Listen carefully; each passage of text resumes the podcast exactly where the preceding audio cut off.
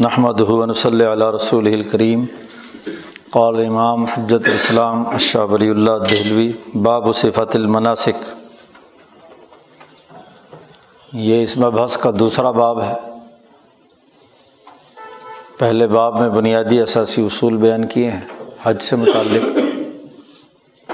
اب یہاں حج کے جتنے مناسک ہیں، ان کے ادا کرنے کا طریقۂ کار ان کی حکمتیں اور اس کی ترتیب بیان کی جا رہی ہے۔ مناسک کیسے ادا کیے جائیں گے؟ اس کا طریقہ کیا ہے؟ اور کیوں ہے؟ اس باب میں بحث کی جا رہی ہے۔ علم علمی طور پر یہ جان لیجیے کہ مناسک کا وہ طریقۂ کار جو صحابہ میں مشہور رہا ہے تابعین میں اور تمام مسلمانوں میں۔ وہ چار طریقے ہیں۔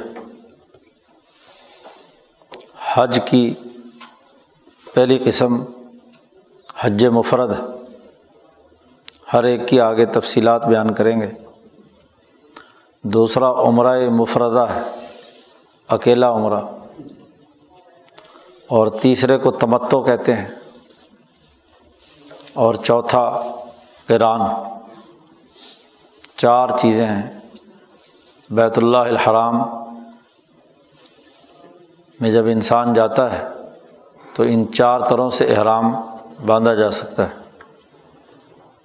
چاروں کے لیے جو بنیادی ترتیب اور اس کا جو دائرۂ کار ہے وہ آگے شاہ صاحب بیان کرتے ہیں فلحج حج کے حوالے سے دو طرح کے انسان ہیں۔ ایک وہ جو مکہ مکرمہ کے اندر رہنے والے ایک وہ ہیں جنہیں افاقی کہا جاتا ہے کہ جو میقات سے باہر رہتے ہیں۔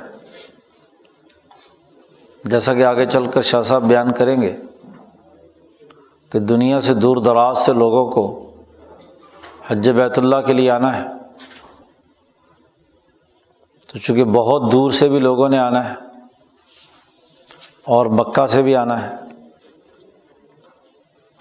تو دور کے لوگوں کے لیے کوئی حد مقرر ہونی چاہیے کہ کہاں سے وہ احرام باندھ کر حرم میں دا سکتے ہیں۔ اس لیے کہ اگر دور دراز کے علاقے جو کئی مہینوں کے سفروں پر مشتمل ہیں اس زمانے میں تو جانور اور اونٹوں پر لوگ سفر کرتے تھے۔ تو اس کے لیے اگر اس کے اپنے گھر سے احرام باندھنے کا حکم دیا جائے، تو مثلاً کوئی ہندوستان سے چلا ہے یا چین سے چلا ہے، تو اس کو تو وہاں تک پہنچتے پہنچتے دو تین چار مہینے بھی لگ سکتے ہیں۔ تو اتنی لمبی مدت تک احرام کی حالت کے اندر رہنا اور احرام کی ساری پابندیاں اختیار کرنا خاصا مشکل ہے۔ اس لیے میقات مقرر کیے گئے کہ کچھ حدود ہیں کہ وہاں تک تو آپ عام نارمل حالت میں آئیں، دور دراز سے آنے والے، اور وہ حد کراس نہیں کریں گے اور وہاں سے وہ احرام باندھیں گے۔ تو جو اس میقات کے اندر رہتا ہے، اسے ہلی یا حاضری یعنی شہری مکہ مکرمہ کا رہنے والا کہا جاتا ہے۔ اور جو میقات سے باہر سے آیا ہے، چونکہ وہ آفاق سے آ رہا ہے، بہت دور دراز کے علاقوں سے ممکنہ طور پر آ سکتا ہے۔ تو اس لیے اس کے لیے اصطلاح استعمال کی جاتی ہے کتاب الحج میں آفاقی کی، کہ وہ اس حرم کے علاقے کا رہنے والا نہیں ہے، باہر سے آیا ہے۔ تو دونوں کے لیے الگ الگ ترتیب ہے۔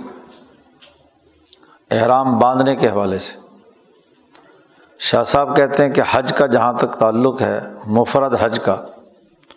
وہ یہ کہ مکے کے اندر رہنے والے احرام مکہ سے ہی باندھیں گے۔ یعنی میقات کے اندر رہنے والے جو جہاں جس بستی گاؤں میں رہتا ہے، اس کا ارادہ حج کرنے کا ہے، تو وہ اپنے شہر سے، اپنے گاؤں سے، اپنی بستی سے ہی احرام باندھ کر چلے گا۔ مکہ میں ہے تو مکہ میں۔ اب احرام میں کیا کیا چیزیں اس پر حرام ہو جاتی ہیں؟ تو یج تنیب فل احرامی احرام میں اسے اجتناب برتنا ہے، ان ان چیزوں سے رکنا ہے۔ الجماع و دوائی بیوی سے کوئی، کسی قسم کا بھی کوئی تعلق، جو کسی جنسی اشارے کنارے کی صورت میں کیوں نہ ہو۔ وہ نہیں کیا جا سکتا۔ قرآن نے، حکیم نے واضح طور پر نس کے طور پر بیان کر دیا۔ فلاں رفسا ولا فسوقہ ولا جدالہ فی الحج۔ اسی طرح اس پورے عرصے میں نہ تو بال کاٹ سکتے، نہ ناخن تلاش سکتے، نہ سلا ہوا کپڑا پہنا جا سکتا، نہ سر ڈھانپ سکتے، نہ خوشبو لگا سکتے، نہ شکار کیا جا سکتا ہے۔ اور صحابہ کے ایک قول کے مطابق نکاح بھی نہیں کیا جا سکتا۔ تین امام ایک طرف ہیں، ان کے خیال ہے کہ نکاح نہیں کیا جا سکتا۔ لیکن ایک امام ہے ان کے یہاں نکاح کیا جا سکتا ہے، رخصتی نہیں ہو سکتی۔ جیسا کہ نبی اکرم صلی اللہ علیہ وسلم نے بھی اپنی ایک زوجۂ محترمہ سے احرامی کی حالت میں نکاح کیا تھا۔ تو چونکہ اس سے جواز ثابت ہوتا ہے، اس لیے آئمہ احناف کے یہاں نکاح ہو سکتا ہے، رخصتی نہیں ہو سکتی۔ اور اس کی ایک وجہ بھی ہے۔ کہ باقی جو آئمہ ہے امام مالک ہوں یا شافی یا احمد، وہ جزیرت العرب ہی کے رہنے والے ہیں۔ تو جزیرت العرب میں رہنے والے اگر نکاح ہی کرنا ہے تو رخصتی بھی ساتھ کریں۔ تو احرام کی حالت میں گویا کہ انہوں نے کہا ہے کہ نکاح بھی نہیں ہوگا۔ لیکن امام اعظم، امام ابو حنیفہ کوفہ سے اور آفاق سے تعلق رکھتے ہیں۔ تو دور دراز سے کوئی آدمی آئے ہوئے ہیں، خاندان۔ تو وہ اگر حرم کے بابرکت فضا میں نکاح کرنا چاہتے ہیں تو نکاح کر سکتے ہیں، لیکن رخصتی نہیں ہوگی۔ گویا کہ اختلاف بھی ایک قسم کا عملی نوعیت رکھتا ہے۔ احرام باندھنا پہلی شرط، اس کے بعد پھر وہ عرفات کے میدان کی طرف جائے۔ وہ یقون فی عشیت عرفہ آٹھ ذی الحج کو مکہ سے چلے اور مینا میں پہنچے اور مینا سے صبح کو چل کر عرفات پہنچے اور نویں ذی الحج یعنی عرفہ کا جو دن ہے شام، غروب آفتاب تک وہاں قیام ہے۔ سما یرج امنہ بعد غروب شمس پھر عرفات کے میدان سے سورج کے غروب ہونے کے بعد وہاں سے لوٹے اور رات مزدلفہ میں گزارے۔ منا اور عرفات کے درمیان مزدلفہ ہے۔ کوئی اکیس بائیس کلو میٹر منا سے عرفات ہے اور کوئی بارہ چودہ کلو میٹر عرفات سے مزدلفہ درمیان میں ہے۔ جب عرفات جاتے ہیں تو تب بھی مزدلفہ سے اس کے آس پاس سے گزرتے ہیں۔ واپسی میں پھر کیا ہے؟ مزدلفہ میں قیام ہے۔ وید منہا قبل شروع کی شمس اور پھر مزدلفہ سے سورج کے طلوع ہونے سے پہلے پہلے مزدلفہ چھوڑ دے اور مینا میں آ جائے۔ بالکل ساتھ ساتھ۔ ہے آج کل تو جو اصل مینا تھا پرانا، وہ چونکہ ناکافی ہو گیا ہے، اس لیے مزدلفہ کا بھی ایک حصہ نیو مینا کے نام پر انہوں نے ادھر شامل کر لیا ہے۔ تو مزدلفہ اور مینا تقریباً اب مل ہی گئے۔ فیاتی مینا مینا آئے اور مینا پہنچ کر سب سے پہلا کام یہ ہے کہ جو بڑا شیطان ہے العقبت القبرا اس کی رمی کرے، سات کنکریاں مارے۔ اگر اس کے ساتھ کوئی قربانی کا جانور ہے، تو اس کی حدی دے یعنی قربانی دے، ذبح کرے۔ پھر حلق کرائے یا قصر کرائے، بال کٹوا لے، مکمل طور پر اس طرح پھروائے یا بال کٹوائے۔ سما یتوف الافاظہ فی ایام منا پھر جو تین دن منا میں رہنا ہے، وہاں فرض طواف کے لیے خانہ بکاوا کی طرف جائے، جسے طواف افاظہ کہتے ہیں۔ اور ویسا بین صفا و المروا اور اس طواف کے بعد صفا اور مروہ کے درمیان صحیح کرے۔ یہاں مکے والے کی بات ہو رہی ہے۔ تو اس کی صحیح اس کے بعد ہی ہے۔ طواف جو فرض ادا کرنے کے بعد ہی ہے۔ ولیل آفاقی یہ پہلے والی ترتیب تو تھی اس کی جو مکہ کے اندر رہنے والا ہے۔ یہ بھی اچھی طرح سمجھ لینا چاہیے کہ چاہے آفاقی ہی کیوں نہ ہو۔ لیکن ایام حج میں آ کر وہ مکہ میں عمرہ کرنے کے بعد احرام کھول چکا ہے۔ اب وہ مکے کا شہری ہو گیا۔ تو اس کے احکام بھی یہی ہے کہ وہ مکہ سے ہی احرام باندھ کر حج کے لیے جائے گا۔ جیسا کہ عام طور پر پاکستان، ہندوستان سے جو لوگ جاتے ہیں، حج تمتو کرتے ہیں کہ پہلے عمرہ کر لیا اور احرام کھول لیا۔ درمیان میں کافی دن ہوتے ہیں تو پھر آٹھ ذی الحج کو احرام باندھ کر حج کے لیے جاتے ہیں۔ تو اس کا حکم بھی ایسا ہی ہے جیسا کہ مکے کے شہری کا۔ آفاقی وہ ہے جو ایام حج میں باہر سے احرام باندھ کر حج کی نیت سے آیا ہے۔ وہ میقات سے احرام باندھے گا۔ جو بھی میقات ہے، میقات کی ترتیب کیا ہے، وہ آگے آ رہی ہے، تفصیل اس کی۔ فعین داخلہ مکہ قبل الوقوف اگر وقوف عرفہ سے پہلے مکہ داخل ہو گیا یعنی آٹھ ذی الحج تک، بلکہ جی نو کی صبح تک بھی وقوف عرفہ جو شروع ہوتا ہے، وہ ظہر سے لے کر غروب آفتاب تک ہے۔ تو وقوف سے پہلے پہلے اگر مکہ داخل ہو گیا، تو پھر اسے طواف کرنا پڑے گا، طواف قدوم۔ کہ باہر سے آنے والے کا جو استقبالیہ طواف ہے، وہ اسے کرنا پڑے گا۔ کیونکہ مکہ آ گیا ہے اور خانہ کعبہ پر اس کی نظر پڑی ہے، تو اب اس کا اعزاز اور اکرام یہ ہے کہ وہ سب سے پہلے طواف کرے، باقی کام چھوڑے۔ اور اس طواف کے اندر رمل افیہ رمل بھی کرے گا۔ تین چکر اکڑ کر طواف کے اندر چلنا ہے۔ اور قدم بڑھا کر ذرا۔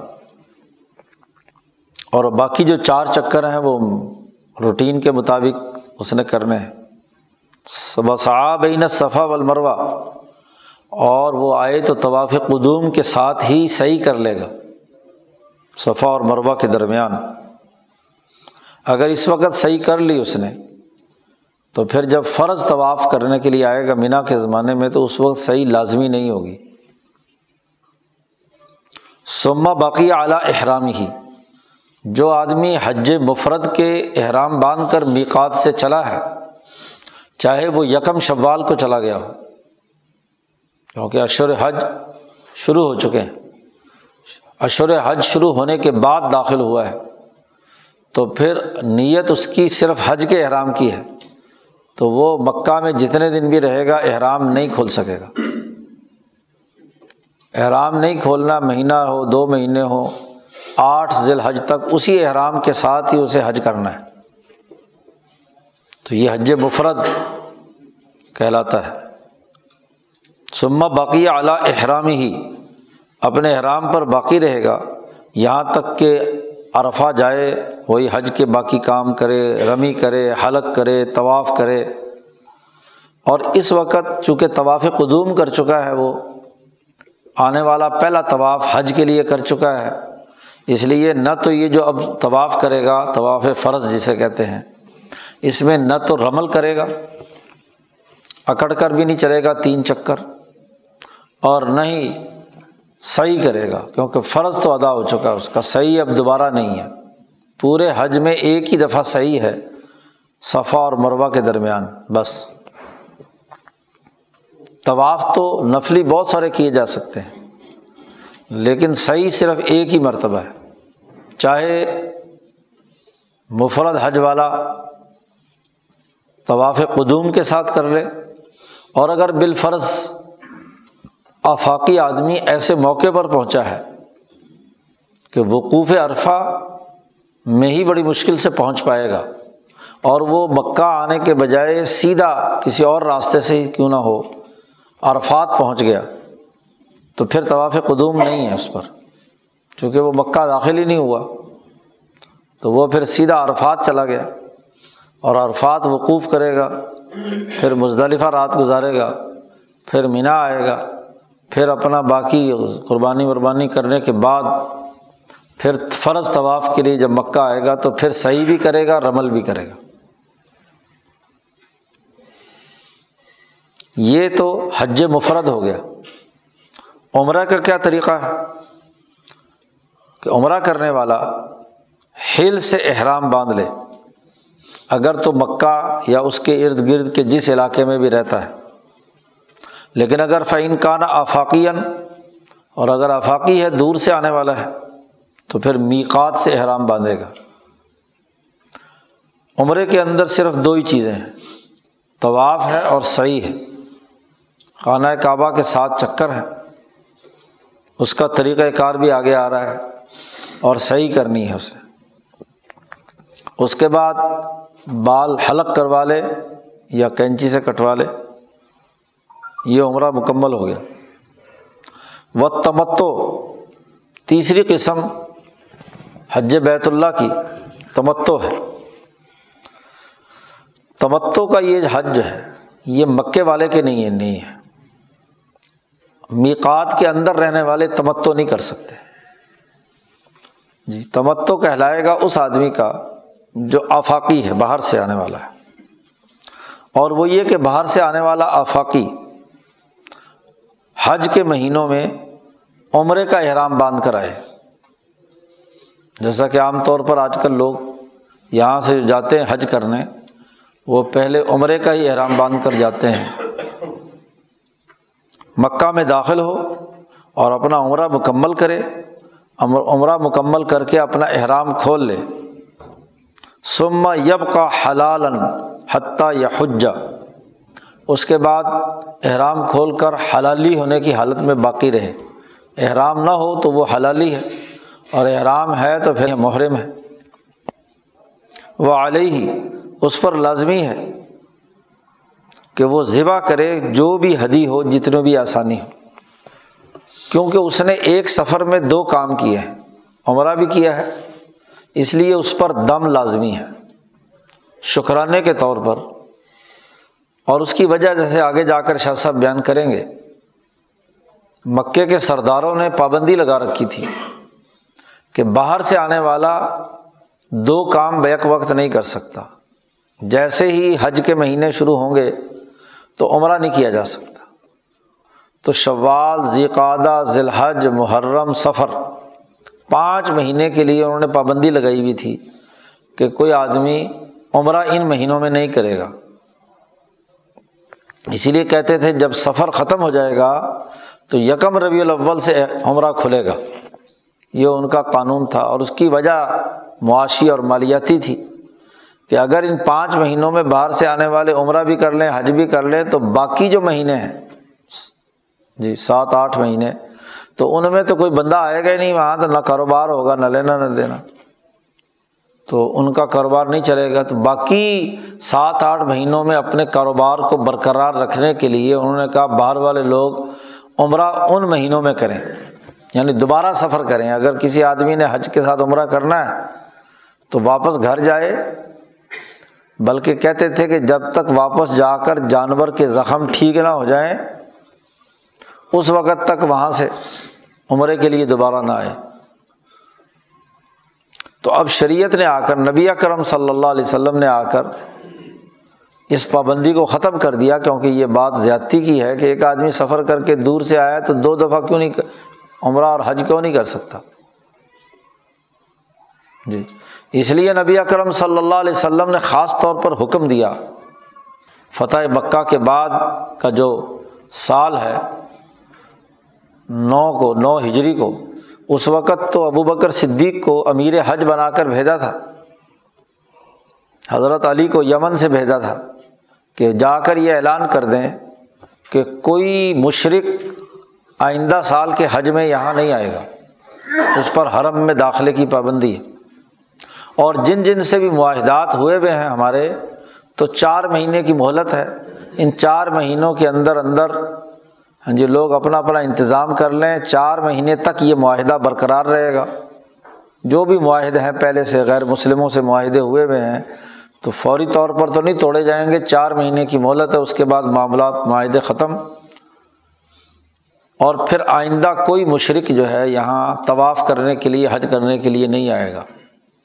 یہ اعلان حضرت ابو بکر صدیق نے کیا، اور پھر اگلے سال جب صرف اور صرف مسلمان ہی تھے اس میں حضور صلی اللہ علیہ وسلم نے حج فرمایا، تمام مسلمان اور ان تمام کو حضور نے فرمایا خضو انی مناسب اب جب اس کے لیے دسویں ہجری کو جب نبی کرم صلی اللہ علیہ وسلم احرام باندھ کر ذوالحلیفہ سے چلے ہیں، تو آپ کے ساتھ تو حدی وغیرہ تھی۔ حدی کا قانون یہ ہے کہ اگر کوئی آدمی میقات میں داخل ہوتے وقت احرام باندھ کر حدی لے کر آئے تو پھر آ کر مکہ مکرمہ میں احرام نہیں کھول سکتا۔ تو حضور صلی اللہ علیہ وسلم نے فرمایا کہ جس کے پاس حدی نہیں ہے، جانور نہیں ہے جس کے ساتھ، وہ تمام کے تمام لوگ احرام کھول دیں، عمرہ، عمرے کی نیت کریں۔ تو لوگوں نے بڑا محسوس کیا کہ نبی اکرم صلی اللہ علیہ وسلم خود تو قرآن کر رہے ہیں۔ اور ہم جو ہیں، احرام کھول دیں تو یہ تو ہاں جی حضور نے فرمایا کہ اگر مجھے پہلے پتہ ہوتا کہ یہ مسئلہ مجھے سمجھانا تھا، تو میں کبھی اپنے ساتھ جانور لے کر نہ آیا تھا اور میں پہلے عمرہ کرتا اور پھر احرام کھول کر مکہ میں رہتا اور پھر حج کی نیت سے جاتا تاکہ جواز ثابت ہو جائے کہ عمرہ اور حج دونوں اس موسم میں کیے جا سکتے ہیں بیک وقت۔ لیکن چونکہ اب میں حدی لے کر آیا ہوں، تو اس لیے جب تک یہ جانور ذبح نہیں ہوگا، میں آرام نہیں کھول سکتا۔ تو باقیوں کو حکمن بار بار تاکید کر کے جن کے ساتھ جانور نہیں تھا، ان سے کہا کہ تم ہاں جی احرام کھول دو۔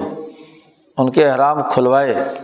حضرت علی جب ادھر سے آئے یمن سے تو ان سے پوچھا کہ تم نے کون سا احرام باندھا ہے؟ تو انہوں نے کہا، یا رسول اللہ، میں نے تو احرام یہ باندھا ہے کہ جو حضرت محمد صلی اللہ علیہ وسلم نے احرام باندھا ہے، وہ میرا احرام ہے۔ اب آپ کا جو احرام ہے، وہ میرا احرام ہے۔ تو یہ اس طریقے سے عمرہ اور حج دونوں کو وہاں آپ صلی اللہ علیہ وسلم نے اس کا احکامات جاری فرمائے، تو یہ تمتو ہے۔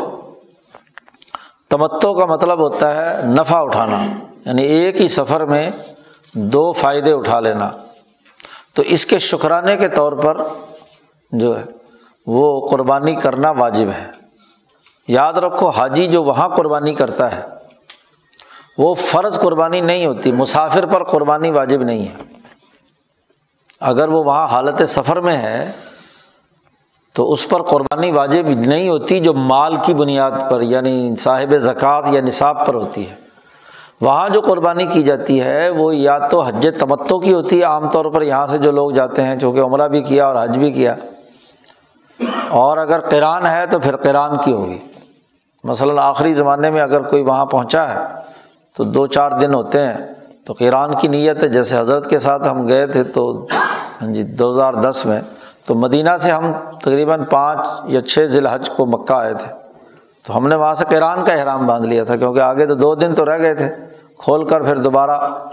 تو جو نبی اکرم صلی اللہ علیہ وسلم کی نیت تھی قرآن کی، اسی کے مطابق قرآن ہو گیا۔ گو حدی تو اب آج کل لے جا نہیں سکتے، جانور پابندی ہے۔ وہیں پر ہی خریدنا پڑتا ہے یا قربانی، وہ بھی اپنے سامنے نہیں۔ تو ایک تمتو ہو گیا، تیسرا۔ چوتھی قسم پیران ہے۔ اور پیران اسے کہتے ہیں کہ آفاقی آدمی میقات سے باہر سے احرام باندھے، حج کا اور عمرے کا دونوں اکٹھے۔ عمرہ بھی کرنا ہے اور حج بھی کرنا ہے، پھر مکہ داخل ہو۔ اور ویب کا اعلیٰ احرام ہی عمرہ مکمل کرنے کے بعد جی۔ احرام اسی طرح باقی رہے گا۔ یہاں تک کہ پورے حج کے تمام افعال مکمل کر کے واپس آ جائے۔ وہ علیہ یتوفہ طوافاً واحد اور اس پر یہ ہے کہ وہ ایک طواف کرے گا۔ یہاں طواف قدوم نہیں ہے پیران والے کے لیے، کیونکہ جب یہ پہلی دفعہ آیا ہے اور اس نے عمرہ کر لیا ہے، تو گویا کہ طواف قدوم تو ہو چکا۔ قدوم تو وہ ہوتا ہے کہ مکہ میں داخل ہونے کے بعد ہی سب سے پہلے آدمی آتے ہی خانہ کعبہ میں اللہ کے دربار میں حاضر ہو جائے۔ تو چونکہ یہ عمرے کی صورت میں حاضر ہو چکا ہے، تو بعد میں جتنے بھی طواف ہیں وہ طواف قدوم کہلائیں، نہیں کہلائیں گے۔ اس لیے اس پر ایک ہی طواف ہے اور ایک ہی صحیح ہے سعین واحد فی قول ایک قول کے مطابق۔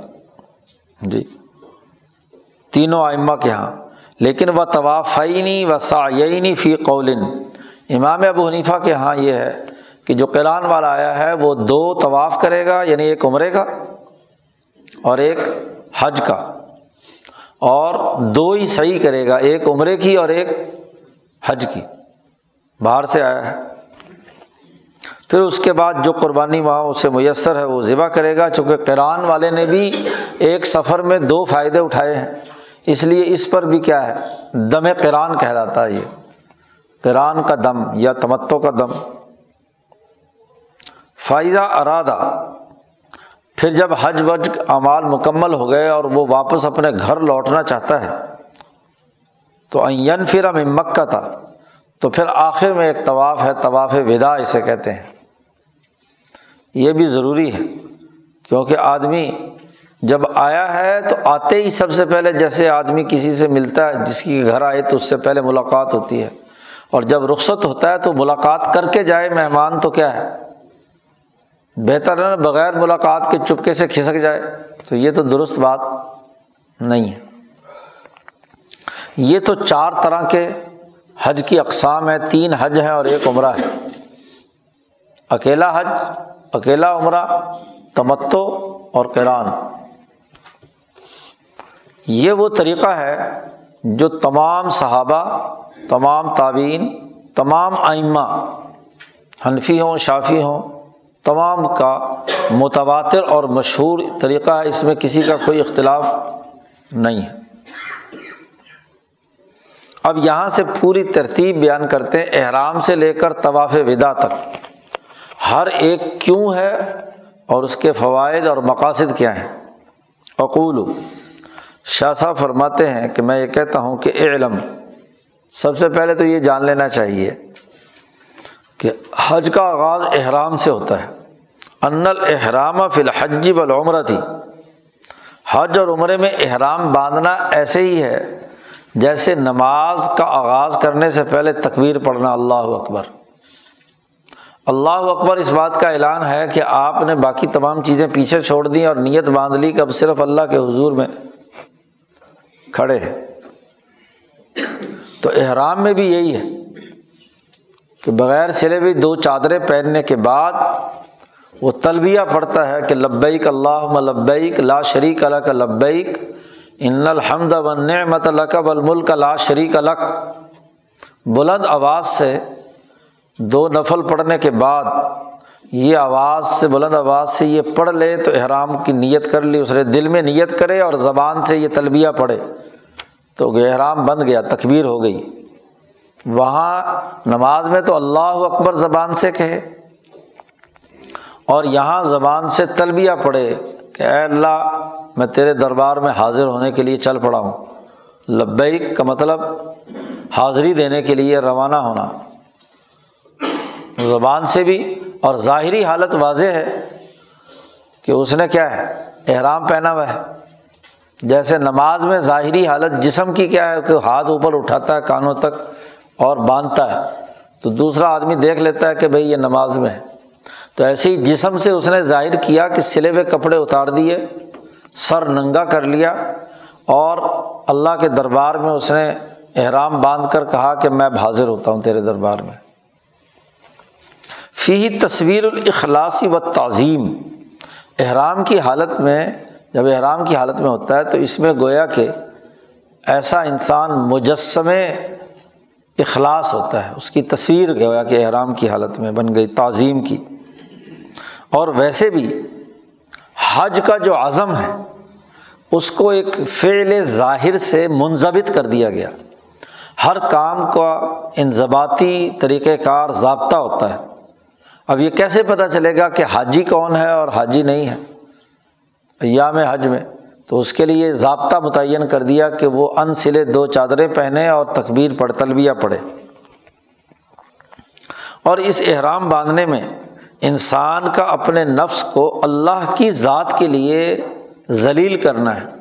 متضل تن لاہ تعالی بترک الملاز کہ جب اس نے یہ عزم کر لیا احرام باندھنے کا، تو لذتوں والی تمام چیزیں اس نے چھوڑ دی۔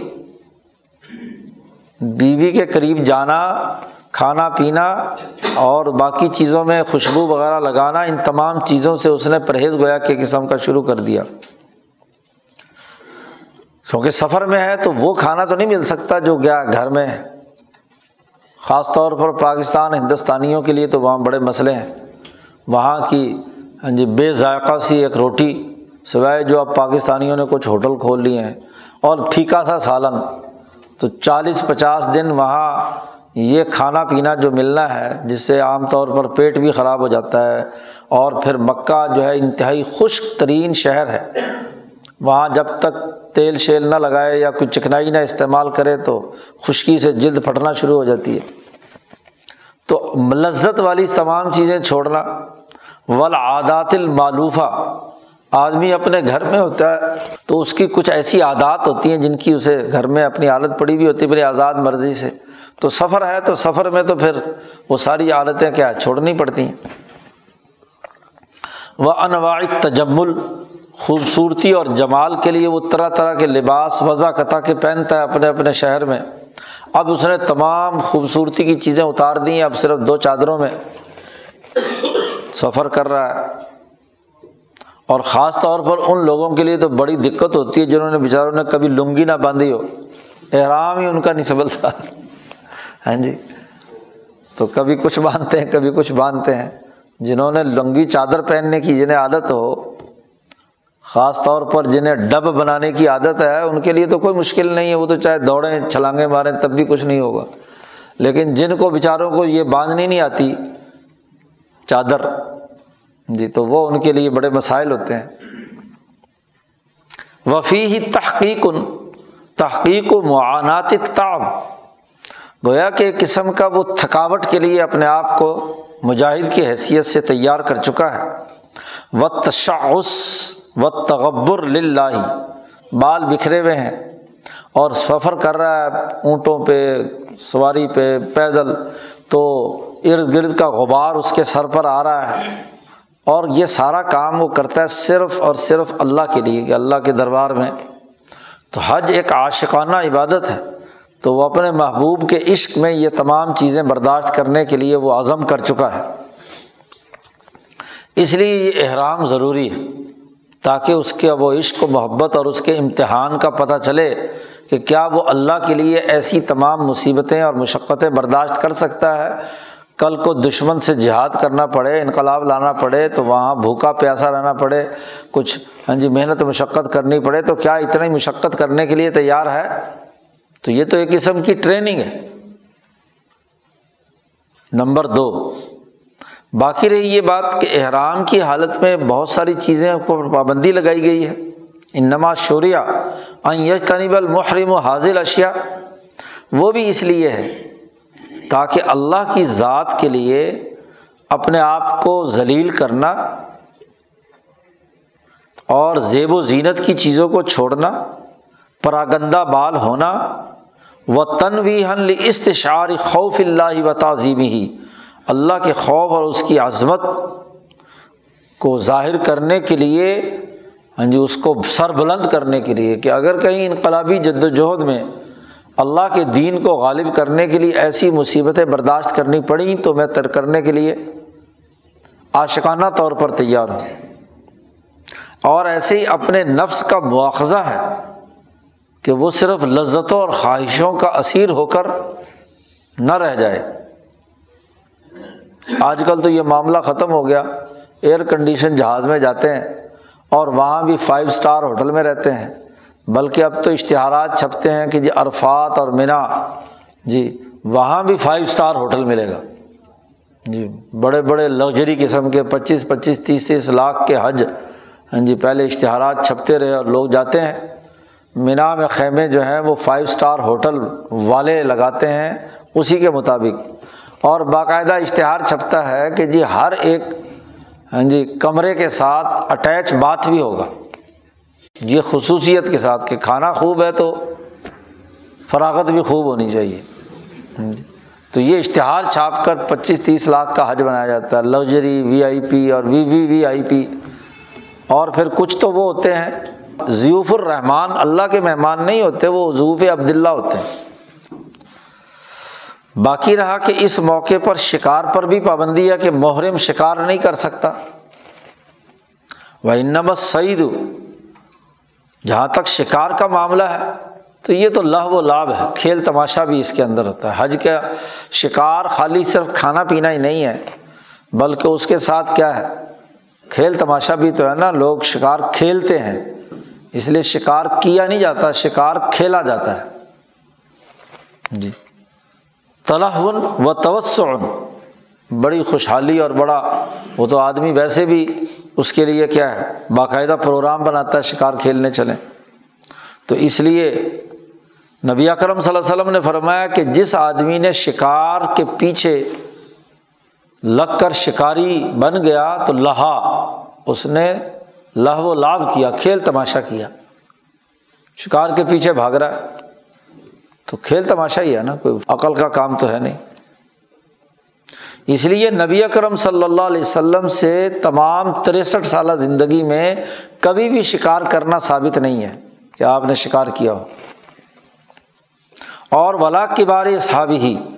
اور اسی لیے رسول اللہ صلی اللہ علیہ وسلم کے جتنے بڑی جڑیل القدر صحابہ ہیں، ابو بکر، عمر، عثمان، علی اشرا مبشرہ، ان میں سے کسی نے شکار نہیں کیا۔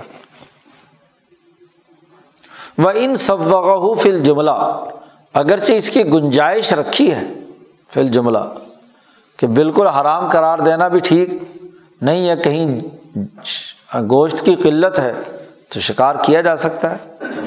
کوئی بالکل پابندی بھی نہیں ہے، کیونکہ صلاح حدیبیہ کے موقع پر جب یہ سب لوگ احرام باندھ کر آ رہے تھے، تو حضرت ابو قطع رضی اللہ تعالیٰ عنہ وہ نگرانی کے لیے اور اس کے لیے تھے، انہوں نے احرام نہیں باندھا تھا، حضور نے فرمایا تھا۔ تو ان کو شکار کی اجازت تھی، انہوں نے شکار کیے۔ اور شکار کا گوشت خود بھی استعمال کیا، باقی جو احرام جنہوں نے باندھا ہوا تھا ان کو بھی دیا۔ خود نبی اکرم صلی اللہ علیہ وسلم کو بھی پیش کیا تو آپ نے بھی نوش فرما لیا۔ لیکن اس میں حضور نے پوچھا کہ کسی محرم نے تو تمہاری مدد نہیں کی۔ حتیٰ کہ ایک شکار پھر رہا تھا، ظاہر امتحان بھی تھا صحابہ کا، کیونکہ پابندی پہلی دفعہ لگی تھی کہ محرم جو ہے وہ شکار نہیں کھیلے گا۔ تو شکار ایک پھر رہا تھا۔ تو اب صحابہ آپس میں ہنس رہے تھے شکار کو دیکھ کر۔ ابو قطادہ کی ادھر توجہ نہیں تھی۔ وہ انہیں دیکھ رہے تھے۔ جب ان کو دیکھا ہنستے ہوئے تو ان کی دوسری طرف نظر پڑی تو شکار نظر آیا۔ تو ابو قطادہ اس شکار کی طرف بھاگے۔ تو ان کی جو وہ جو گھوڑے کے اوپر سوار چابک ہوتی ہے وہ نیچے گر گئی۔ تو انہوں نے کسی سے کہا کہ بھائی ذرا اگر میں نیچے اتر کر لوں گا تو شکار تو نکل جائے گا۔ تو کسی سے کہا کہ اگر آپ مجھے اٹھا کر دے دیں، انہوں نے کہا جی ہم تو آرام کی حالت میں، ہم تمہاری کوئی مدد خود اترو اور خود لو۔ تو وہ اتر کر انہوں نے اپنا ہاں جی چابک لیا، پھر سوار ہوئے، شکار کیا۔ تو وہاں تک صحابہ نے حضور سے کہا کہ ہم نے تو اس کی اتنی مدد بھی نہیں کی کہ اس کو کیا چابک ہی اٹھا کر دے دیں۔ تو حضور نے فرمایا ٹھیک ہے، پھر اب جائز ہے۔ جہاں تک احرام کی حالت میں جمع پر پابندی ہے، اس کی وجہ یہ کہ ان حماکن فشہ البہیمیہ، یہ جانوروں والی شہوت کو پورا کرنے کا عمل ہے۔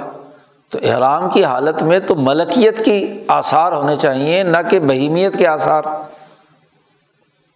اس لیے اس کو بالکل ناجائز قرار دے دیا اور اس دروازے کو مکمل بند کر دیا۔ کہ اشارہ تک بھی ایسی صورت میں نہیں کیے جا سکتے۔ لن اس لیے کہ یہ حالت جو ہے شریعت کے قانون کے بالکل برخلاف ہے۔ حج کے موقع پر ایسا کام نہیں ہو سکتا۔ فلاں اقل، تو کم از کم کیا ہے؟ اس حالت میں جو احرام کی حالت میں اس پر مکمل پابندی ہونی چاہیے۔ جیسا کہ احرام ہے، یا اعتکاف کی حالت ہے، یا روزے کی حالت ہے، یا بعض اور مواقع ہیں، مثلاً مسجدیں ہیں، تو مساجد میں بھی یہ تعلق قائم نہیں کیا جا سکتا۔ چونکہ اس میں انسان پر مکمل حیوانیت تاری ہوتی ہے۔ ملکیت کا وصف اس کے اندر نہیں ہوتا۔ تو اس لیے جو مخصوص ملکیت کے والے اعمال اور احوال ہیں، ان پر اس پر مکمل پابندی۔ اسی طرح نبی اکرم صلی اللہ علیہ وسلم سے پوچھا گیا کہ محرم آدمی کون کون سا لباس پہن سکتا ہے؟ تو آپ صلی اللہ علیہ وسلم نے جواب دیا، بخاری وغیرہ میں روایات ہیں کہ لا تلبس القمس قمیص نہیں پہن سکتے ولل عمائم نہ پگڑی باندھ سکتے ولل سراویلات شلوار نہیں پہن سکتے ولل برانس ٹوپی نہیں پہن سکتے ولل خفاف اور نہ ہی موزے پڑھا پہن سکتے ہیں۔ وقال لل عربی ایک دیہاتی آ گیا تھا، اس نے حضور صلی اللہ علیہ وسلم سے مزید پوچھا کہ اس نے کہا کہ جی میں نے یہ جبہ پہنا ہوا ہے، چادر پہنی ہوئی اس کے اوپر خوشبو لگی ہوئی ہے۔ تو حضور نے فرمایا کہ یہ جو خوشبو لگی ہوئی ہے، اس کو اچھی طرح تین دفعہ دھو لے۔ خوشبو کو دھو دے، باقی رہا داغ جہاں تک ہے۔ تو داغ جو ہے، وہ تو کوئی حرج کی بات نہیں ہے۔ لیکن اس میں سے خوشبو نہ نہیں آنی چاہیے۔ داغ تو لگ گیا تو ہاں جی زعفران کا یا مشق کا جو داغ ہوتا ہے، وہ آسانی سے تھوڑا ہی اترتا ہے۔ البتہ جبہ جو تم نے پہن رکھا ہے، اسے بھی اتار دو۔ جبہ نہیں پہن کر احرام میں جا سکتے۔ شاہ صاحب فرماتے ہیں کہ سلے ہوئے کپڑے میں اور غیر سلے ہوئے کپڑے میں ایک فرق ہے۔ الفرق بین المخیط و معافی معنی ہو وہ بین غیر عالق وہ یہ کہ جو سلا ہوا کپڑا ہے وہ ارتفاق ہے۔ سہولت ہے۔ سہولت میں آدمی پہن بھی لیتا ہے اور اس کے لیے حرکات و سکنات کرنا بھی کیا ہے؟ آسان ہوتے ہیں۔ اور وہ تجمل، اس میں جمال اور اس میں زینت، خوبصورتی بھی ہے۔ اور جو دوسرا انسلا کپڑا ہے اس میں بس صرف اتنا ہی ہے کہ آدمی اپنی سطر کو چھپا لیتا ہے، بس۔ لنگی اس نے پہنی ہوئی ہے تو ناف سے لے کر گھٹنے تک کا سطر اس نے چھپا لیا۔ باقی رہا جب اوپر چادر پہنی ہوئی ہو تو بس اوقات پیٹ ننگا ہو جاتا ہے، بازو ننگے ہو جاتے ہیں، جسم ننگا ہوتا ہے۔ تو مختلف چیزیں کیا ہے، ظاہر ہوتی رہتی ہیں۔ کیونکہ جب بھی ہاتھ اٹھا کر کوئی کام کرے گا تو ظاہر ہے کہ ایسی صورت ہو سکتی ہے کہ اس میں کیا ہے، باقی بدن جو ہے وہ کھل جائے۔ اب و ترک الاول، ارتفاق کو چھوڑنا اللہ کے لیے، صرف اللہ کے لیے عاجزی اور انکساری کرنے، یہ زیادہ بہتر ہے۔ اور اگر ہم یہ کہیں کہ کپڑا سرے سے نہ پہنے، جیسا کہ مکے والے ننگا ہو کر طواف کرتے تھے، تو وہ بے ادبی ہے کہ خانہ کعبہ کی سامنے، اللہ کے سامنے انسان بالکل ننگ دھڑنگ طواف کرے۔ تو یہ کون سی عقل کی بات ہے؟ سطر تو چھپانا ہے۔ لیکن ارتفاق کے طور پر نہیں، صرف سطر کے چھپانے تک۔ قول نبی صلی اللہ علیہ وسلم، نبی اکرم صلی اللہ علیہ وسلم نے ارشاد فرمایا کہ محرم آدمی نکاح نہیں کرے گا، نہ نکاح کروائے گا اور نہ منگنی کا پیغام دے گا۔ لیکن ایک طرف تو یہ آپ کا ارشاد ہے، لیکن دوسری طرف یہ رویہ یہ بھی بخاری ہی کی روایت ہے کہ خود نبی اکرم صلی اللہ علیہ وسلم نے حضرت میمونہ رضی اللہ تعالیٰ عنہ سے احرام کی حالت میں ہی نکاح کیا تھا۔ احرام باندھا ہوا تھا۔ عمل آپ کا یہ ہے کہ آپ نے احرام کی حالت میں نکاح کیا تھا۔ لیکن زبانی قول جو آپ کا یہ ہے کہ کوئی آدمی نہ کرے یہ نکاح۔ تو ان دونوں میں تطبیق یہی ہے کہ رخصتی والا جو نکاح ہے لغوی معنیٰ میں اس کو زبان سے منع فرمایا ہے۔ امام ابو حنیفہ یہی کہتے ہیں۔ لیکن محض یعنی ایجاب و قبول کر لینا جو خود نبی کرم صلی اللہ علیہ وسلم نے کیا کیونکہ حضرت میمونہ سے رخصتی نہیں ہوئی تھی۔ نکاح احرام کی حالت میں ہوا تھا۔ رخصتی جب وہاں سے واپسی، حج سے واپسی پہ ہوئی تو راستے میں ہوئی تھی۔ اقول شاہ صاحب کہتے ہیں کہ جہاں تک صحابہ جو اہل حجاز میں سے ہیں، عرب میں رہنے والے صحابہ تعبین فقہ ان کی رائے یہی ہے کہ ان سنت المحرم محرم کے لیے مصنون بات یہ ہے کہ وہ نکاح نہ کرے۔ جبکہ اہل عراق یعنی امام اعظم، امام عنیفہ عبداللہ ابن مسعود وغیرہ، یہ حضرات، ان کی رائے یہ ہے کہ نکاح جائز ہے۔ لیکن شاہ صاحب کی اپنی رائے عام طور پر عربوں کے ساتھ ہی ہوتی ہے۔ تو شاہ صاحب کہتے ہیں، تم پر مخفی بات، یہ بات مخفی نہیں ہے کہ احتیاط کرنا افضل ہے۔ نبی کا معاملہ تو اور ہے کہ ان کو اپنے نفس پر ضبط اور کنٹرول تھا۔ تو باقی آدمی ہاں جی نکاح ہو جائے تو خیال ہو سکتا ہے کہ چلو جی اب شادی تو ہو گئی ہے تو اگلا کام بھی کر لیں۔ تو احتیاط یہی ہے کہ نکاح نہ کیا جائے۔ شادی کرنی تو بعد میں فارغ ہو کر، حج سے فارغ ہو کر کر لیں۔ وعل الاول پہلی بات اگر ہو یعنی پہلی حدیث جس میں آپ نے پابندی لگائی ہے نکاح نہیں کر سکتے، تو اگر اس کا راز معلوم کرنا ہو تو وہ یہ کہ نکاح بھی ایک ارتفاقات میں سے ایک مطلوبہ ارتفاق ہے۔ بلکہ شکار سے زیادہ بڑا ارتفاق ہے۔ شکار تو ارتفاق دوسرے درجے میں کہیں جا کر بنے گا۔ اس لیے اس کو کیا ہے؟ پابندی لگا دی۔ اور ولا یقاس الانشاء الابقائی یہ امام ابو حنیفہ کی دلیل کی تردید کی ہے شاہ صاحب نے۔ امام اعظم امام حنیفہ یہ کہتے ہیں کہ نکاح کرنا اس لیے جائز ہے احرام کی حالت میں کہ احرام کی حالت میں جو سابقہ بیوی ہے اس کا نکاح باقی رہتا ہے نا۔ یہ تو نہیں ہے کہ احرام کی حالت میں پہلا نکاح باطل ہو گیا۔ نکاح تو برقرار رہے گا۔ تو یہ تو کوئی پابندی نہیں کہ احرام کی حالت میں پہلی بیوی کو چھوڑ کر طلاق دے کر جائے حج کرنے، ایسا تو نہیں ہے۔ تو اگر نکاح باقی رہ سکتا ہے، تو نکاح کا نیا انعقاد اور انشا بھی ہو سکتا ہے۔ لیکن شاہ صاحب یہ کہتے ہیں کہ بھائی، ان کو ایک دوسرے پر قیاس نہیں کیا جا سکتا۔ جو باقی نکاح ہے، اس کی تو ایک وجہ ہے کہ نکاح پہلے کیا ہوا ہے۔ تو اب اگر یہ کہا جائے کہ جی بیوی کو چھوڑ کر حج کرنے جائے تو کتنے جائیں گے حج کرنے؟ کہ ہاتھ دھونا پڑے گا بیوی سے۔ تو وہ تو مجبوری ہے، وہ تو رہے گی۔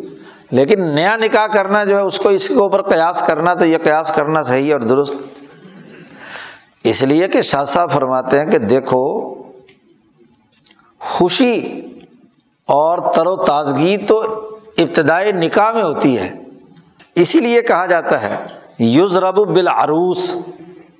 پرانی بیوی کو کوئی دلہن نہیں کہتا۔ اور جو نئی شادی ہوتی ہے، اس کو کیا کہتے ہیں؟ عروس کہتے ہیں، دلہن کہتے ہیں۔ تو دونوں کے درمیان فرق ہے نا، نئی میں اور پرانی میں۔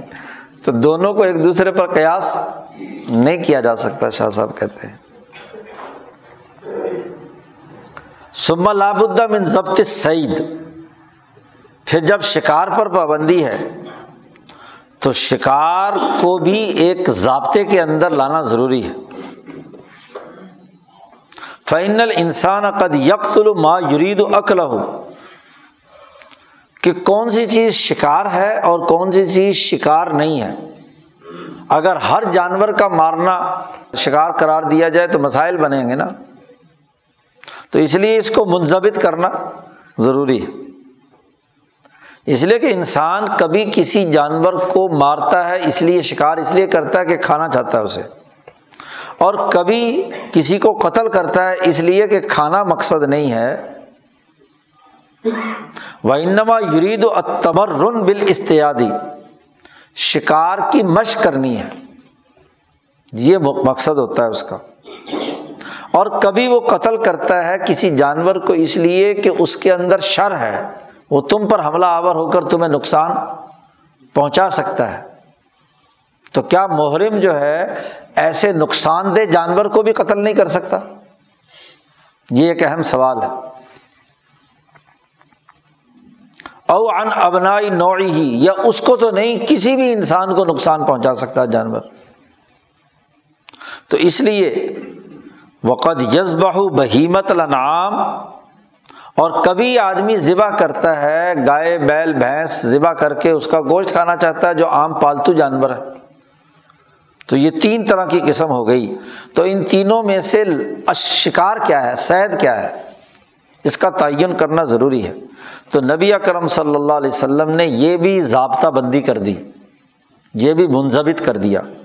اس لیے آپ صلی اللہ علیہ وسلم نے فرمایا کہ پانچ جانور ایسے ہیں کہ ان کو قتل، حرم میں قتل کرنے اور حرام کی حالت میں قتل کرنے میں کوئی حرج نہیں ہے۔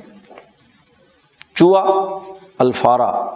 چوہا قتل کیا مارا جا سکتا ہے، کوا مارا جا سکتا ہے ہدا گد ولاقرب بچھو اور نافرمان کتا بولا کتا جو ہے۔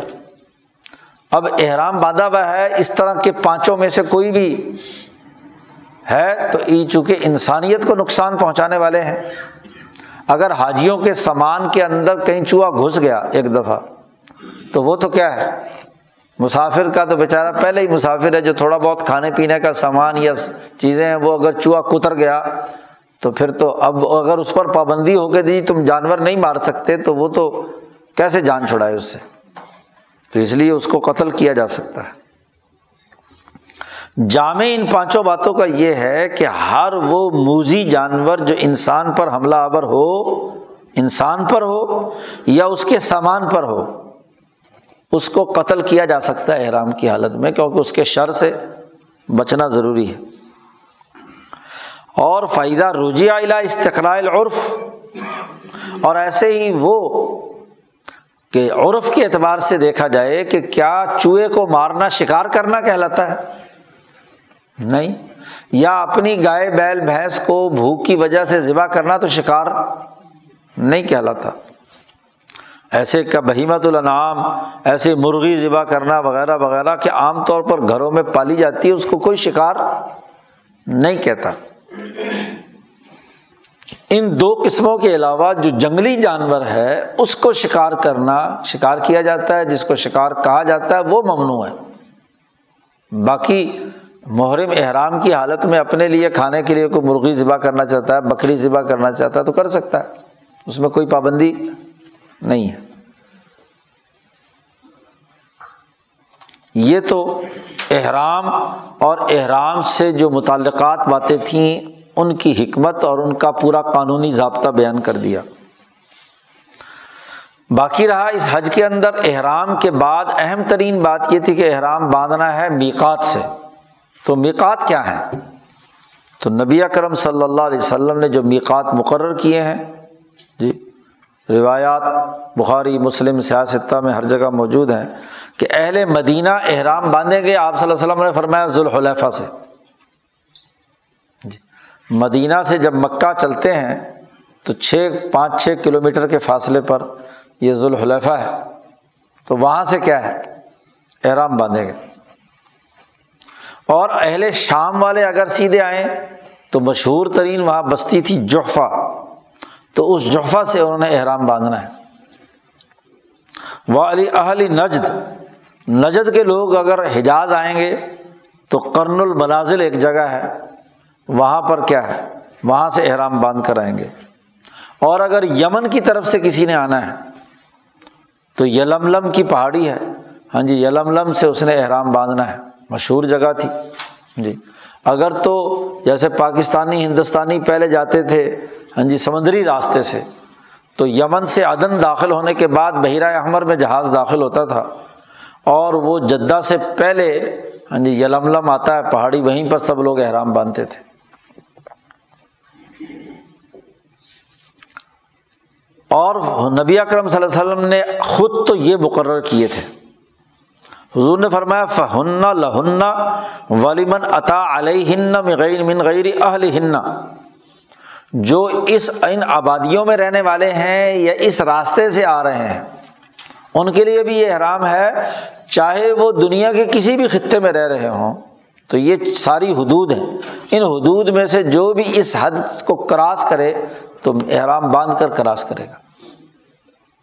پھر ہمارا جو اس وقت جہاز سے جو لوگ جاتے ہیں، ان کے لیے جو مقرر کیا گیا ہے۔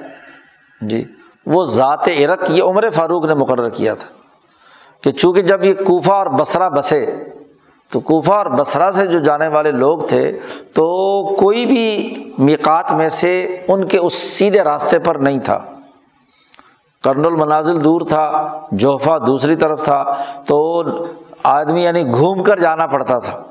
تو پھر حضرت عمر نے فاروق نے ان دونوں جو میکات نبی کرم صلی اللہ علیہ وسلم کے بنائے ہوئے تھے، ان کی پیمائش کروا کر، ان کا جو یہاں سینٹر بنتا تھا کوفہ اور بسرا والے راستے پر، تو اس کو ذات عرق کہتے ہیں۔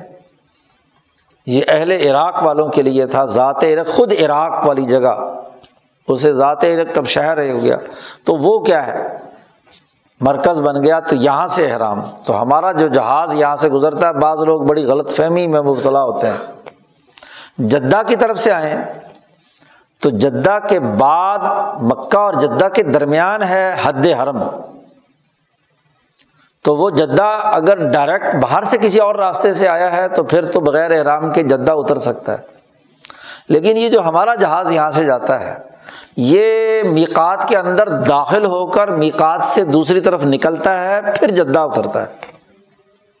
اس لیے ان کے لیے ضروری ہے کہ ذات عرق سے جب اوپر جہاز کراس کر رہا ہو، تو اس سے پہلے پہلے ان کا احرام باندھا ہوا ہونا چاہیے۔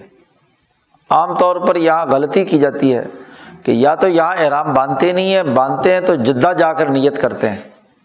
جبکہ میقات سے تو گزر چکے ہیں، دم واجب ہو چکا ہوتا ہے۔ تو اس لیے مناسب یہی ہے کہ تقریباً چار گھنٹے کا سفر ہے۔ تو دو ڈھائی گھنٹے کے بعد، ویسے تو آج کل وہ جو ٹرپل سیون جہاز ہیں ان کے اندر اسکرین پہ پتہ چل رہا ہوتا کہ جہاز اس وقت کہاں پہنچا ہے۔ وہاں بھی ذات عرق مقات لکھا ہوا ہے۔ جہاز پتہ چل رہا ہوتا ہے کہ اس وقت کہاں چل رہا ہے۔ تو جیسے ہی بھائی خلیج فارس کراس کرتا ہے ہاں جی اور سہرائے عرب کے اندر داخل ہوتا ہے تو تھوڑے ہی فاصلے پر ذات عرق آ جاتا ہے۔ کوئی تقریباً ڈیڑھ گھنٹہ پہلے ہاں جی جدہ سے پہلے یہ ذات عرق آ جاتا ہے۔ تو اسی وقت احرام کی نیت کر لینی چاہیے۔ غسل وسل کر کے ہاں جی یہاں احرام باندھ لینا چاہیے۔ نیت یہاں نہیں کرنی چاہیے۔ مناسب یہی ہے۔ وجہ یہ کہ جو پاکستانی جہاز ہیں، پی آئی اے وغیرہ کے یہاں سے، بسا اوقات جہاز میں کوئی فالٹ ہو سکتا ہے۔ تو دوبارہ جہاز یہیں اتر جاتا ہے، احرام بندھا ہوا ہو تو احرام نہیں کھل سکتا جب تک کہ آپ نے عمرہ یا احرام حج نہ کر لیا ہو۔ آپ یہاں جتنے دن بھی اگر رکے رہے ہیں، فلائٹ آپ کی لیٹ ہے، آپ کو احرام کی حالت میں ہی رہنا ہے اور وہ خاصا دقت انگیز مسئلہ ہوتا ہے۔ جیسے پچھلے دنوں ہمارے ایک دوست جو ہیں، ان کے ساتھ یہی معاملہ ہوا۔ ہاں جی تو پنڈی، احرام کے طور پر کیا ہے؟ باندھ لیا بیچارے نے، جہاز میں بیٹھ گیا، جہاز اڑ کر دوبارہ آ گیا۔ جی۔ اب وہ اپنے گھر میں، اپنی مسجد میں احرام باندھے پھر رہا ہے۔ جی۔ جی۔ اب فلائٹ چوبیس گھنٹے لیٹ۔ جی۔ تو نئے چکر میں کیا ہے؟ پڑ جاتا ہے آدمی۔ تو یہ بات ٹھیک نہیں ہے۔ احرام درمیان میں جا کر جدہ کے قریب پہنچ جاتا تقریباً، تو وہاں احرام کی نیت کرنی چاہیے۔ حضور صلی اللہ علیہ وسلم نے فرمایا کہ جو دوسرے لوگ بھی آئے لمن کانا یرید الحج والعمرہ، جو بھی حج اور عمرے کا ارادہ کرتا ہے، فمن کانا دون ہننا جو اس میقات کے اندر رہتے ہیں، آپ صلی اللہ علیہ وسلم نے فرمایا، تو ان کا احرام وہیں سے ہے جہاں وہ رہتے ہیں۔ یہاں تک کہ مکے والوں کا احرام وہیں سے ہے کہ مکہ سے احرام باندھے گے شاہ صاحب فرماتے ہیں، اس بنیادی حدیث کی تشریح میں کہ الاصل فی المواقع جتنے میقات ہیں، ان کے اندر اصولی بات یہ ہے کہ لمہ کان اتیان و الا مکہ، جب مکہ آنا ایسی حالت میں ہونا چاہیے کہ بال بکھرے ہوئے ہوں، الجھا ہوا ہو آدمی، غبار آلود ہو، اور اپنے نفس کی خواہشات چھوڑ کر آیا ہو اور وہ کانفی تکلیف انسان انسان کی تکلیف کی حالت میں ہوتا ہے کہ اگر وہ اپنے شہر سے اس کو احرام باندھنے کا حکم دیا جائے تو بہت بڑا حرج ہے۔ وہ چین کے آخری کونے سے یا بنگال کے آخری کونے سے کوئی آدمی احرام باندھ کر چلے تو بیچارے کے لیے بڑی مصیبت ہے کہ وہ وہاں پہنچتے پہنچتے اس کا تو کیا ہے؟ بہت تکلیف ہے۔ فن من ان میں سے ایسے لوگ بھی ہیں جو زمین کے آخری قطر سے چلے ہیں۔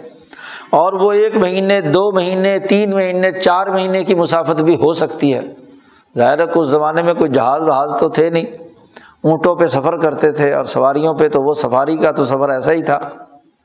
نبی کرم صلی اللہ علیہ وسلم بھی مدینہ منورہ سے تقریباً بارہ پندرہ دنوں میں کیا ہے؟ مکہ پہنچے ہیں، مدینہ سے۔ تو یہ سفر، حضرت شاہ عبد القادر صاحب رائے پوری کا جو پہلا سفر ہے انیس سو اٹھائیس کا، تو حضرت کے حالات میں ہے کہ تیرہ دن لگے تھے۔ اونٹ کی سواری اس زمانے میں بھی اونٹ پر ہی ہوتا تھا۔ تو اونٹ کی سواری پہ تیرہ دن سے مکہ سے مدینہ منورہ پہنچے۔ تو اگر اتنا فاصلہ بارہ تیرہ دنوں میں طے ہوتا ہے تو تبوک اور شام اور ادھر سے کیا، افریقہ، ان تمام علاقوں سے تو کئی کئی مہینے کا سفر ہے۔ تو واجب ہے، ضروری ہے کہ ایسے مقامات متعین کیے جائیں جہاں مکہ کے ارد گرد ہوں، جہاں سے وہ احرام باندھیں اور اس کے بعد احرام باندھنے کو مؤخر نہ کیا جائے۔ اور ولا بدہ اور ضروری ہے کہ وہ تمام مقامات جو ہیں مشہور بھی ہونے چاہیے بالکل ظاہر بھی ہونے چاہیے ولا تخفہ اعلیٰ احدن اور وہ ایسے مقامات اور نشانیاں ہونی چاہیے کہ کسی سے مخفی نہ ہو، جو بھی آفاقی وہاں سے گزرے تو گزرنے کی وہ گزرگاہ ہو۔ تو اس زمانے میں جو سفر کے تمام راستے تھے، نبی کرم صلی اللہ علیہ وسلم نے ان کا استقرا کیا، ان کی معلومات لیں اور آپ صلی اللہ علیہ وسلم نے ان مقامات کو متعین کر دیا کہ یہاں سے کیا ہے، احرام باندھ کر آئیں تو یہ تمام حدود ہاں جی میقات مقرر کر دی گئی۔ اب ان تمام میں سے جتنے بھی میقات ہیں، باقی جگہوں کے میقات زیادہ دور نہیں ہے مکہ سے۔ سب سے زیادہ دور جو میقات ہے، وہ مدینہ کا ہے۔ ذوالحلیفہ، کیونکہ مدینہ شہر سے نکلتے ہی عرب تو وہ ذوالحلیفہ جو ہے ہاں جی وہاں ساتھ بالکل مدینہ کی آبادی، اس کی آبادی مل گئی، شہر کا حصہ ہو چکا ہے وہ تو۔ تو سب سے لمبا جو کوئی تقریباً ساڑھے تین سو چار سو کلو میٹر کا فاصلہ ہے مدینے سے مکہ کا، تو سب سے بڑا میقات وہ ہے۔ تو شاہ صاحب فرماتے اس کی وجہ یہ ہے کہ مدینہ منورہ محبت الوحی کہ وہی کے نازل ہونے کا مقام ہے۔ اور نبی اکرم صلی اللہ علیہ وسلم نے فرمایا کہ ایمان لوٹ کر مدینہ میں ہی آئے گا۔ تو ایمان کا مرکز بھی یہی ہے۔ حضور نے فرمایا تھا کہ جیسے سانپ اپنی کھڈ سے نکلتا ہے اور پتہ نہیں کہاں کہاں پھر پھر آ کر دوبارہ اپنی کھڈ میں آ جاتا ہے، ایسے ہی میرا دین دین اسلام مدینہ سے نکلے گا، دنیا بھر میں غالب ہوگا۔ ہاں جی افریقہ، ایشیا، دنیا بھر میں۔ اور آخر زمانے میں تمام سے سکڑتا سکڑتا سکڑتا سوڑا صرف مدینے میں آ جائے گا۔ اور یہ دار الحجرا ہے۔ اور پہلی بستی ہے جو پوری کی پوری بستی اللہ اور اس کے رسول پر ایمان لائی ہے۔ مکے والے تو بعد میں ایمان لائے ہیں نا، ساری کی ساری بستی والے لوگ۔ تو یہاں کے لوگوں کے لیے یہ بات زیادہ لائق ہے کہ یہ اعلائے کلیمت اللہ کے لیے مبالغہ کریں۔ ان کو زیادہ مشق کی ضرورت ہے۔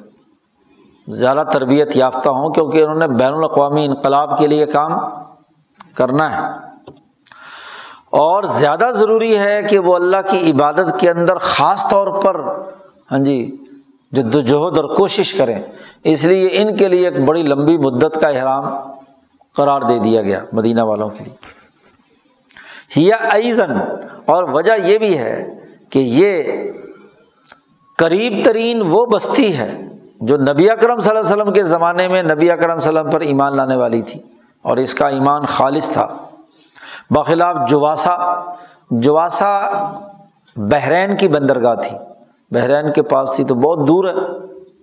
اور طائف اور یمامہ وغیرہ، یہ تمام کے تمام اتنے فاصلے پر نہیں ہیں۔ تو فلاں حرج علیہما، تو وہاں کوئی حرج کی بات نہیں چلو وہاں سے احرام باندھ کر آئیں تو کوئی حرج نہیں۔ باقی رہا کہ احرام کی حالت میں وقوف عرفہ ہے۔ تو وقوف عرفہ کا راز کیا ہے؟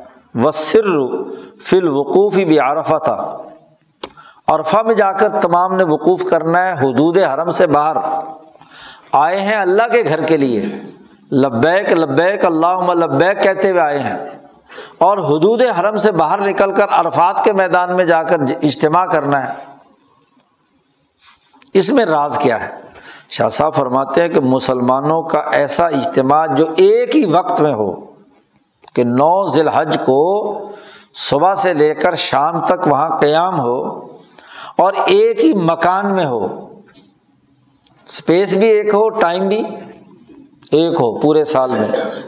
اور وہ راغبین فی رحمت اللہ اللہ کی رحمت کی طرف رغبت کرنے والے ہوں دائین لہو، اور اللہ ہی کی طرف دعوت دینے والے ہوں، اور متضرعین علیہ اللہ کے سامنے گر گڑانے والے ہوں۔ تو ان تمام چیزوں کے مجموعے سے لہو تاثیر عظیم الفی نزول البرکات، برکات کی بہت زیادہ نزول ہوتا ہے، بہت تاثیر اس کے اندر پیدا ہوتی ہے۔ اور روحانیت بہت پھیلتی ہے۔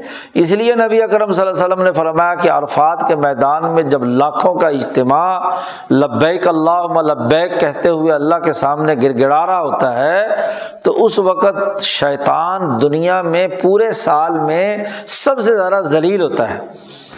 ادہر و احقر سب سے زیادہ ذلیل دھکیلا ہوا راندہ درگاہ۔ شیطان روتا ہے، چیختا ہے، چلاتا ہے کہ میں نے سارے سال اتنی محنت کی اور یہ پچیس تیس لاکھ کا اجتماع کیا ہے، یہاں پر ہو گیا۔ صرف اللہ کے نام پر۔ تو ذلیل اور رسوا ہوتا ہے۔ ما یقون تو ایک تو اس وجہ سے۔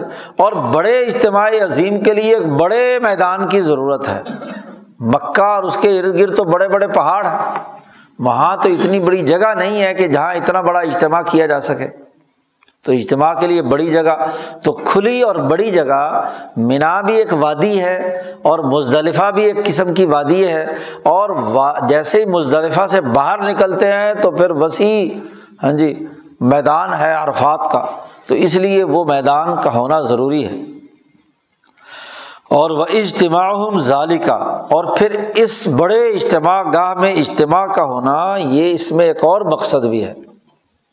کہ لمان العرضاتی ایزن جیسے جمعے کے اجتماع کے بارے میں کہا تھا، یا ہاں جی عید کے اجتماع کے بارے میں کہا تھا کہ ایک شان و شوکت ظاہر کرنا ہے۔ گویا کہ ایک سالانہ تمام دنیا کے صاحب استطاعت انسانوں کی ہاں جی ایسی گویا کہ اجتماعی طاقت اور قوت ہے جس کی دھاک بیٹھے لوگوں پر، عالم کفر پر کہ اتنا بڑا اجتماع انسانوں کا ایک نظریے پر ہوا ہے۔ باقی رہا کہ اسی دن میں کیوں ہو؟ اگر اجتماعی کرنا ہے تو کسی اور دن میں بھی کیا جا سکتا ہے۔ تو شاہ صاحب کہتے اس دن میں اور اس جگہ پر۔ اس لیے ہے کہ متوارث عن الانبیاء علیہ السلام۔ آدم علیہ السلام سے لے کر تمام انبیاء کا یہ توارث اور تواتر ہے کہ انہوں نے اس جگہ کو منتخب کیا۔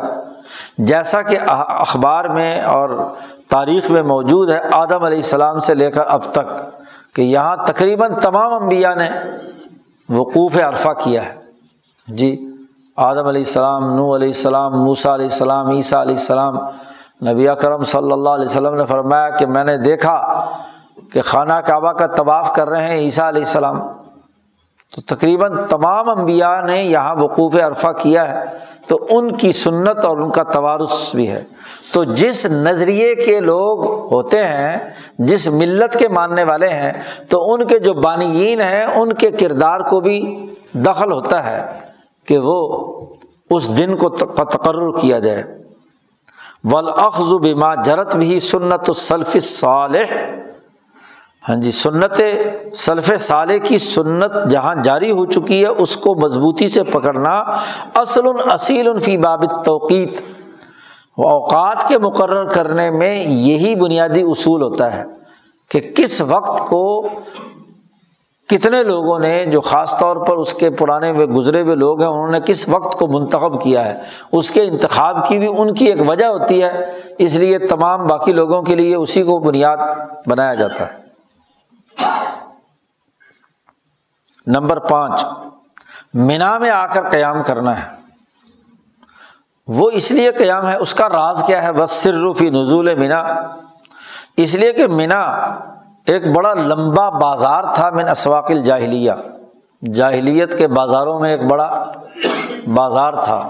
جہاں یہ جمرات ہیں، شیطان جنہیں کہتے ہیں، جن کو کنکریاں مارتے ہیں یہ پہاڑ مکہ کے ختم ہو جاتے ہیں اور یہاں سے جب آپ چلیں تو مزدلفہ تک ہاں جی دونوں طرف بڑے بڑے پہاڑ ہیں، درمیان میں یہ وادی ہے، وادی مینا۔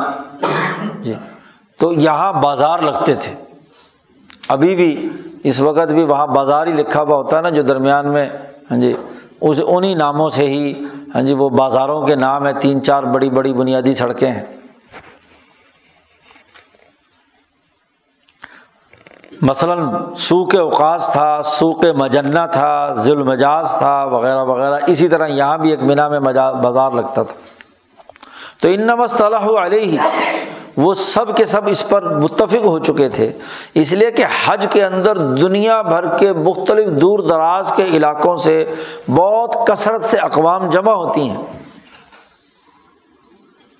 اور ولا احسن تجارتی ولا ارف بہا تجارت کے لیے بہترین جگہ اور سہولت والی جگہ یہ ہے کہ موسم حج میں یہاں اجتماع کیا جائے۔ تبھی تو بازار لگے گا۔ تو تین دن کا اجتماع اس بازار کے اندر کیا جانا۔ کیوں؟ اس لیے کہ مکہ تو بڑا تنگ ہے۔ ہاں جی مکے کی جو وادی ہے بتہا ہے، وہ تو بڑی چھوٹی سی ہے۔ پہاڑ چاروں طرف بڑے بڑے ہیں، اب تو پہاڑوں میں لوگوں نے رہائشیں کر لی ورنہ جو نچلی جگہ مکہ کی ہے وہ تو بہت تنگ ہے۔ اتنا بڑا اجتماع اتنا بڑا بازار وہاں کھلا جس میں کاروبار اور تجارت وغیرہ بھی ہو سکے اور باقی کام بھی ہو سکے مکہ کے اندر نہیں ہو سکتا۔ اس لیے مینا کو منتخب کیا گیا۔ اور پھر یہ بھی ہے کہ وہاں شہر مکہ کے اندر تمام شہری اور دیہاتی تمام باوقار لوگ اور نہ پہچان والے لوگ وغیرہ وغیرہ، ان تمام کا اترنا وہاں پر آنا اس فضا کے اندر بہت مشکل تھا، حرج تھا ان کے لیے۔ تو پھر ضروری ہے کہ، اور یہ بھی ہے کہ جی کچھ ٹکڑی یہاں جمع ہو، کچھ ٹکڑی یہاں ہو، تو کچھ، تو پھر اس سے بازار کی شکل نہیں بنتی۔ ایک گاہک جب آتا ہے تو اگر بازار موجود ہو تو ایک جگہ سے دوسری، تیسری جگہ کرنے، مارکیٹ میں جانا آسان ہوتا ہے۔ تو الگ الگ ٹکڑوں میں ہو تو پہلے وہاں جائے، پھر وہاں جائے، پھر وہاں جائے۔ یا تو اس کے لیے تو خریداری کرنا ہی کیا ہے؟ مشکل ہو جائے گا۔ تو اس لیے بازار جو موسم حج میں تھا، وہ مینا میں لگتا تھا۔ تو مینا کو ہی متعین کیا گیا کہ تین دن وہاں ٹھہرنا ہے۔ اچھا جب میلہ میلہ قسم کا لگتا تھا وہ۔ اور میلے ٹھیلے میں جیسے بازار میں خرید و فروخت بھی ہو رہی ہے، تو اسی کے ساتھ ساتھ وہاں ہاں جی مجمے لگتے تھے۔ اور ولما جرت العادت بھی نزول ہا جب پرانے زمانے سے وہاں یہ عادت اترنے کی ہو گئی، تو جو عرب کے بڑے بڑے لوگ اور جن کے اندر عصبیت بہت تھی، تو ہر قبیلہ وہاں اپنا ایک مجمع لگاتا تھا۔ پہلے تو کوشش کرتے تھے کہ ہر برادری اور قبیلہ کہتا تھا کہ زیادہ سے زیادہ لوگ حج میں جائیں تاکہ ان کی دھاک بیٹھے اپنی گویا کہ ہاں جی افرادی قوت کی طاقت کا اظہار مقصد ہوتا تھا۔ اور دوسرا پھر وہ مجمع میں جو اجتماعات ہوتے تھے، وہاں اپنے اپنے فخریہ جو ان کے شاعر ہوتے تھے، وہ ان کے تفاخر اور اپنی مال اور اپنی چیزیں جو ہیں، اپنے آبا و اجداد کا کہ انہوں نے فلانی جنگ میں فلاں قبیلے کو پیٹ دیا تھا، اس کو یوں کر دیا تھا منہ کر دیا تھا، تو وہاں باقاعدہ ڈینگیں ماری جاتی تھیں اور یہی کام ہوتا تھا۔ برادری قبیلے ایک دوسرے کے ساتھ مقابلے بازی کرتے تھے۔ اور اپنی طاقت اور قوت ظاہر کی جاتی تھی۔ اپنے آوان و انصار کے مددگار کون کون سے میں ہمارے قبیلے ہیں یا اتحادی قوتیں یعنی کچھ قبائل مل کر بھی اپنا طاقت کا وہاں شو کرتے تھے۔ تاکہ دور دراز کے لوگوں کو پتہ چل جائے اور پھر ان کی وہ جو شاعری اور خاص طور پر شاعر جو ہے وہ کوئی پھڑکتا ہوا ایسا شعر بولتا تھا کہ جس سے پورا مجمع پر اثر ہوتا تھا اور لوگوں، لوگ شاعروں کا مشاعرہ جب سنتے تھے تو وہ شعر ان کی زبانی چڑھ چڑھ جاتے تھے اور وہ اپنے اپنے علاقوں میں جا کر پھر وہ شعر پورے عرب میں گونجتا تھا کہ فلاں شاعر نے یہ شعر پڑھا۔ جیسے اب یہ دیوان ہماسا جو ہمارے مدرسوں کے نصاب میں پڑھایا جاتا ہے، یا صبا مولقہ وہ حج، اسی حج کے میلوں میں ہی ہاں جی جو قصائد پڑھے جاتے تھے، ان کے مقابلے بھی ہوتے تھے شاعروں کے، کہ کس کا قصیدہ ہاں جی اچھا ہوگا؟ تو عربی فصاحت و بلاغت کا جو شاہکار قصیدہ ہوتا تھا، تو پھر اس کے لیے جو اول آتا تھا، اس کے اعزاز یہ ہوتا تھا کہ اس کو خانہ کعبہ میں سب کے سامنے لٹکایا جاتا تھا۔ تو سب المعلقات ایک کتاب ہے۔ سات وہ قصیدے جو حضور صلی اللہ علیہ وسلم کی آمد سے پہلے خانہ کعبہ میں لٹکے ہوئے تھے، کسی نے وہ سارے وہاں سے اتارے اور جمع کر دیے۔ تو ایک کتاب بن گئی، وہ عربی ادب کا شاہکار ہے۔ وہ فحاشی اور یعنی بھی عجیب عروج پر ہے اور شاعری بھی بڑی عروج پر ہے۔ تو وہ ہمارے مدرسوں کے نصاب میں پڑھائی جاتی تھی، اب تو مشکل ہے، کون پڑھتا ہے؟ چھوڑ چھاڑ دے۔ تو وہ ہاں جی وہاں شاعری کا یہ کام ہوتا تھا۔ اب جب اسلام آیا اور نبی اکرم صلی اللہ علیہ وسلم نے حج کے وہاں ہاں جی یہ تمام سسٹم بنایا تو کان الاسلامی حاجت اسلام کو بھی ضرورت تھی کہ ایسا اجتماع منعقد کیا جائے، جس سے مسلمانوں کی شان و شوکت ظاہر ہو، ان کی گنتی اور تعداد بھی ظاہر ہو اور ان کا ساز و سامان بھی ظاہر ہو۔ تاکہ اللہ کا دین غالب آئے اور اللہ کے دین کی شہرت دنیا بھر میں پھیل جائے۔ جی وہ یب عہدہ سعید ہو اور دنیا کے ہر کونے کونے تک دین غالب آ جائے۔ تو اسلام کی بھی یہ ضرورت ہے۔ تو حضور صلی اللہ علیہ وسلم نے بادی مینا میں یہ تین دن کا قیام کو باقی رکھا۔ اس پر ابھارا۔ اور ندبہ الہی اس کو تاکید بیان کی کہ یہاں تین دن یہیں رہنا چاہیے۔ آج کل لوگ سستی کرتے ہیں۔ ہاں جی وہاں سے چونکہ وہاں مینا میں تو خیمے میں رہنا پڑتا ہے۔ ڈیڑھ فٹ بائی چھ فٹ، پانچ فٹ جگہ لمبی ملتی ہے، قبر جتنی۔ اس سے زیادہ جگہ نہیں ملتی۔ کروٹ بھی نہیں لے سکتا بندہ۔ موٹا آدمی کے لیے تو خاصا مسئلہ ہے۔ تو اس کو تو کروٹ کے بل ہی لیٹنا پڑتا ہے۔ تو اب وہاں تنگی ہوتی ہے تو لوگ سیدھے ہوٹل پہنچنے کی کوشش کرتے ہیں۔ تو صرف عورتوں اور بچوں کو حضور نے اجازت دی تھی کہ ان کو تنگی ہوتی ہے، تو انہوں نے ازواج متحرات نے اجازت لی تھی۔ عبداللہ ابن عباس کہتے ہیں، میں پندرہ سولہ سال کا تھا، تو مجھے ہاں جی اپنی والدہ کے ساتھ اور ان کے ساتھ حضور نے کہا تھا، چلو جی تم جا سکتے ہو۔ یا ان کو اجازت دی تھی کہ جنہوں نے جا کر حاجیوں کو پانی پلانا تھا، حضرت عباس وغیرہ، چونکہ سکایا پر تھے، تو ان کو اجازت دی تھی کیونکہ انہوں نے خدام الحجاج ہیں۔ باقیوں کو حضور نے مینا سے جانے کی اجازت اس لیے تین دن وہیں رہنا چاہیے۔ لیکن حضور صلی اللہ علیہ وسلم نے یہاں آ کر پابندی لگا دی کہ یہ تفاخر اور تقاصر اور میلہ ٹھیلا نہیں ہوگا۔ نسخت تفاخر و ذکر الآبا اپنے آبا و اجداد کا تذکرہ نہیں ہوگا، بلکہ اللہ پاک نے حکم دیا کہ یہاں اللہ کا نام بلند کرو۔ تین دن یہاں ٹھہرنا ہے تو فض کر اللہ اللہ کا ذکر بلند کرو۔ جیسے تم اپنے آبا و اجداد کا ذکر کرتے تھے، بلکہ او اشدہ ذکر یا اس سے بھی زیادہ بلند آواز سے ذکر کرو۔